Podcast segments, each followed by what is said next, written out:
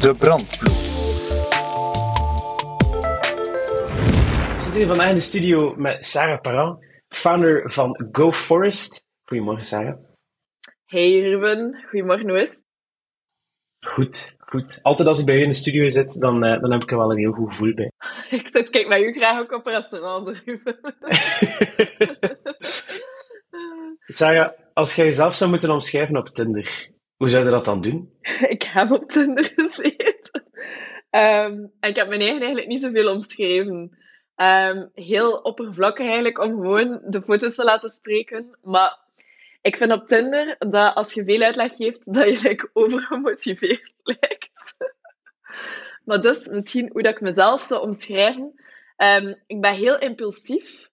Ik, uh, ik neem heel graag risico's. Um, ik ben echt wel ja, een adventurous ondernemer, denk ik. En ik heb elke dag duizend nieuwe ideeën. Dus bij mij is het heel moeilijk om niet ineens tien start-ups te hebben. Dus ik moet mijn eigen wel vaak afremmen. Ik denk dat dat een samenvatting is. Dan moet je niet op Tinder zetten, naar hem. dat is al heel veel informatie, inderdaad.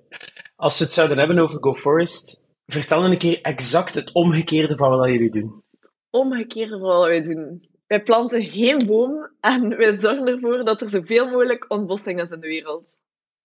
Maar dus in realiteit is het wel de missie van GoForest om uh, ja, ontbossing tegen te gaan en om ervoor te zorgen dat, uh, dat we ja, een beetje meer naar eh, CO2-neutraliteit kunnen werken, denk ik. Ja, ja, ja, maar ook gewoon... Um, mijn persoonlijk doel ligt in het herstel zoveel mogelijk van het zuiden, omdat die het hardst geteisterd zijn door klimaatopwarming. En bomen daar dienen echt als systemen voor die mensen. Denk maar aan voeding, schaduw, maar ook gewoon voor de biodiversiteit.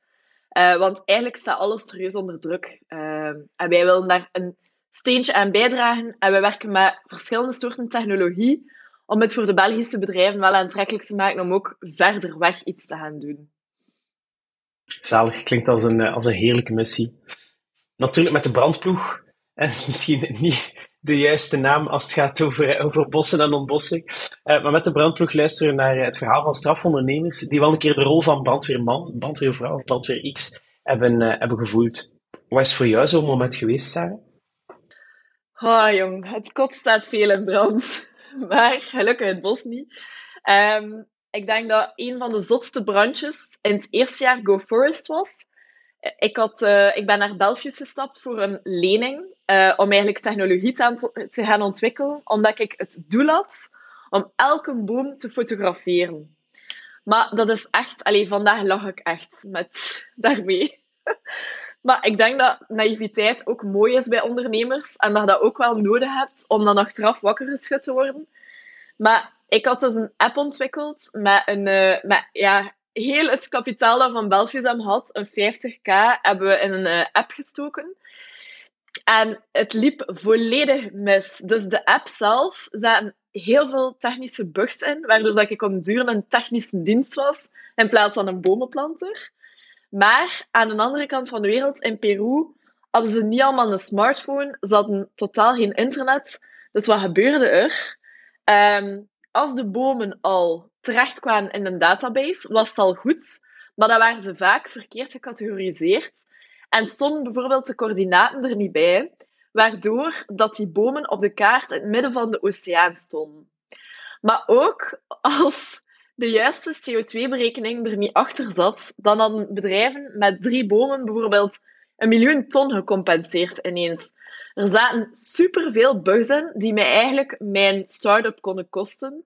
Um, als daar maar één printscreen van op LinkedIn zou komen. Dus ik heb eigenlijk na weken en maanden, want ik spreek echt over lange termijn, heb ik eigenlijk die een app offline gehaald. En echt, rest in peace, hij is er niet meer. Allee, de code is er, maar ik wil hem niet meer zien. um, en dan heb ik echt uh, een klant gehad die op Instagram zei van je moet niet met GoForest werken, die partij is niet te betrouwen. Terwijl eigenlijk, ja, met satelliet kun je perfect doen wat je doet, maar schiet je jezelf niet zo hard in de voet als je afhankelijk bent van allemaal mensen die foto's moeten nemen. Terwijl de core is echt niet foto's nemen, de core is bomen planten. En um, gelukkig gaven wij die applicatie gratis aan de klanten, omdat dat echt duidelijk een testfase was. Maar het kot stond echt in brand, want ja, het enige budget dat we hadden geronseld via Belfius was er volledig door. En ehm, ja, uh, ontevreden klanten, maar gewoon opnieuw beginnen. Een nieuwe strategie, nieuwe technologie. En eigenlijk heel veel nieuwe klanten geonboard die eigenlijk het oude verhaal niet kenden. Maar dat was zo precies van, oké, ehm, let's try again and do it better. Dat was echt een mega kutperiode. Ik heb daar heel veel van wakker gelegen. En ja, ik denk, uh, de ambitie was hoog, maar de na naïviteit uh, nog Wie was uh, voor jou een beetje de rookmelder? Ja, het gebrek aan slaap. En de vele mails van klanten om te zeggen dat het fout liep. Maar wij hadden echt heel grote klanten ook, die dat aan werknemers gaven. En ik vond dat eigenlijk het wel half van transparantie. Van elke boom een foto.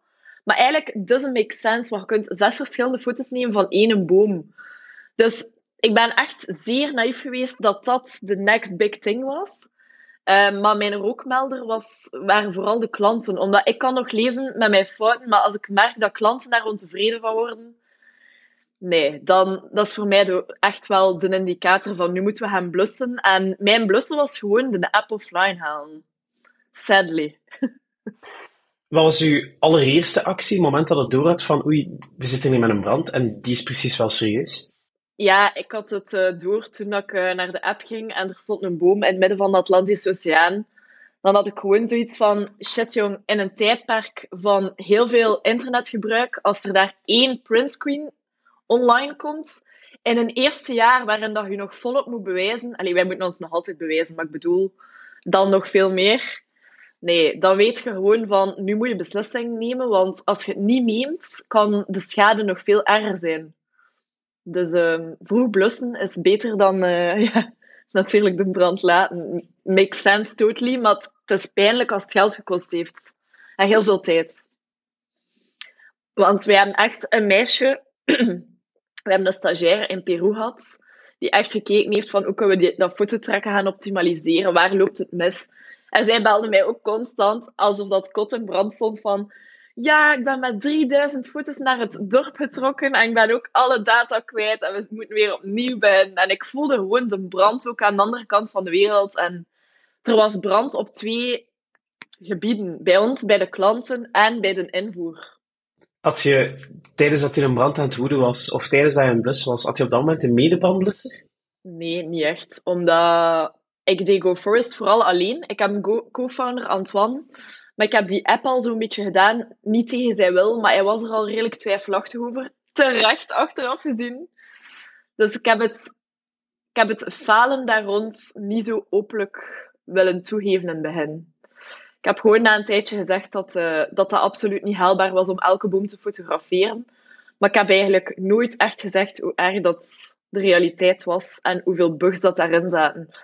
Omdat natuurlijk Antoine had ook al een business opgebouwd, 15 jaar lang, met echt grote bedrijven. En bij sommige van die bedrijven waren wij natuurlijk uh, een brand aan het stichten. Hè. Dus dat je een beetje een vorm van schaamte had en zoiets van, ik ga het alleen oplossen.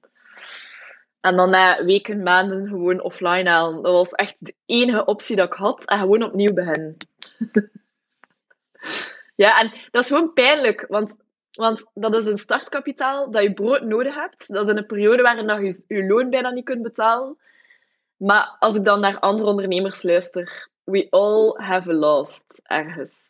Zeer zeker. Ik denk dat uh, het, het brandjesblussen zeker eigen is aan, uh, aan ondernemers. Heb je het idee dat door die een brand te gaan blussen, dat je onderneming ook brandveiliger is nu? Ja, ik heb heel veel geleerd, omdat ik geloof stevast in uh, technologie. Ik heb wel heel hard geleerd hoe dat je technologie moet ontwikkelen op de juiste manier en met de juiste voorbereiding, met de juiste sprints. En ik ben daar veel te naïef in gesprongen, omdat de partij met wie dat wij werken daar ook direct is beginnen ontwikkelen, zonder dat we veel oefening hebben gedaan. En ja, ik heb, ik heb daar heel veel uit geleerd. Maar ik moet wel zeggen, we hebben ook wel veel persaandacht gehad met die app, omdat dat een blockchain-app was de term blockchain, dat klinkt fantastisch. Wij werken vandaag ook nog altijd met blockchain, uh, maar op een andere manier. En we hebben wel een beetje naambekendheid gewonnen ermee. Dus ik bekijk dat altijd alsof dat een PR-budget was. Dus als ik het goed begrijp, dan zeg je eigenlijk, kijk, we hebben een brand gehad die eigenlijk vrij snel geblust kon worden, die wel een grote krater heeft nagelaten, maar net doordat we een brand hebben gehad, hebben er ook wel wat aandacht voor gehad. Waar veel mensen naar onze brand aan het kijken waren, het heeft ons misschien geen windeieren gelegd. Nee, inderdaad. Achteraf gezien, wij werken nu al lang met een satellietplatform en met dronebeelden. En mensen weten bijna niet meer dat wij ooit nog foto's per boom hebben willen nemen. En wij kunnen dat vandaag wel nog altijd doen. Maar wij werken gewoon nu met de op dat vlak bestaande systemen. Ik denk dat brandjes niet zo per se slecht zijn, eigenlijk.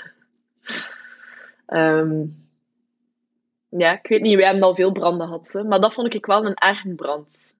Eindelijk. Kijk, ik heb nog altijd pijn als ik erover spreek. ik voel het branden. You feel the burn. Ja. Zijn er symptomen die je nu sneller gaat herkennen bij het definiëren van een brand? Ja, ik denk dat je veel verschillende branden hebt. Wij zijn nu ons eigen satellietplatform aan het ontwikkelen met een partij die het absoluut goed aanneemt, waar dat wij echt concrete budgetten afspreken. Dat is een totaal andere manier van samenwerken. Dus daar zijn wij wel... Daar heb ik ook totaal anders de eerste gesprekken over gehad met die partij, omdat ik weet hoe dat kan mislopen. Ehm, en ten tweede, ja, een brand is soms ook een opportuniteit. Uh, we hebben heel vaak kleine brandjes of een klant die bijvoorbeeld niet tevreden is, dan kunnen wij dat wel meestal omdraaien in iets dat veel beter was dan ervoor. Omdat eigenlijk een slechte situatie schept ergens een beetje een band. Je moet er samen door. En uiteindelijk zijn we allemaal mensen die zaken doen met mensen. En fouten maken is ook menselijk. Um, wat dat voor mij lastiger is, is, maar dat is een helemaal andere soort brand. Dat is eigenlijk onze filosofie die te lang geweest is dat we alles zelf moesten doen. En dat is voor ons, ja, je bent een start-up, je moet zo weinig mogelijk kosten maken, dus je doet alles zelf. Dus je begint dingen te leren op YouTube dat je weet, eigenlijk kun je alles zelf leren. Outreach, je kunt dat zelf leren. Um, recrutering, je kunt dat zelf leren. Je kunt in principe alles aangeleerd krijgen, maar de vraag is, ja, opportuniteitskosten. En daar heb ik, ben ik nu wel een beetje tegen een muur aangelopen de laatste maanden, dat doordat ik zoveel zelf wilde doen, uh, ik heb gelukkig nu twee mensen in, in ons team, maar dat is ook allemaal nog niet zo heel lang. Um, wij willen heel veel zelf doen. En dat is super tof. En, en Marta en Jacob, mijn collega's, die zijn super toffe mensen. En dat is altijd, hé, Sarah, ik heb een tool gevonden hoe dat we dat zelf kunnen doen. Ik weet hoe dat we dat kunnen. En dat is fantastisch, maar ik wil niemand in een burn-out krijgen. Dus waar dat ik al nu wel mijn les heb uitgetrokken, is je moet niet alles zelf doen. Soms moet je iets aan een agency geven om gewoon je machine geolied te houden en te krijgen. En dat is voor mij zo wel een chronische brand. Dat is iets dat ik te lang, alles te lang zelf doen, vind ik ook een brand. Uh, want je bent constant bezig met kosten, kosten, kosten, maar je bent zelf 7 op 7 aan het werk om die kost niet te willen maken. Maar ja, je maakt de kost gewoon op je eigen gezondheid. En dat vind ik een chronische brand die heel vaak onderschat wordt. En ja, dat is mijn ouders, mijn, uh, mijn vernoot, die al jaren naar mij zeggen: zo weinig mogelijk kosten maken. Um, hebt daar echt geen ruimte voor. Je moet echt eerst oxygen in je start-up hebben. Maar eigenlijk heb je soms meer oxygen doordat je zelf ook je eigen oxygen heeft.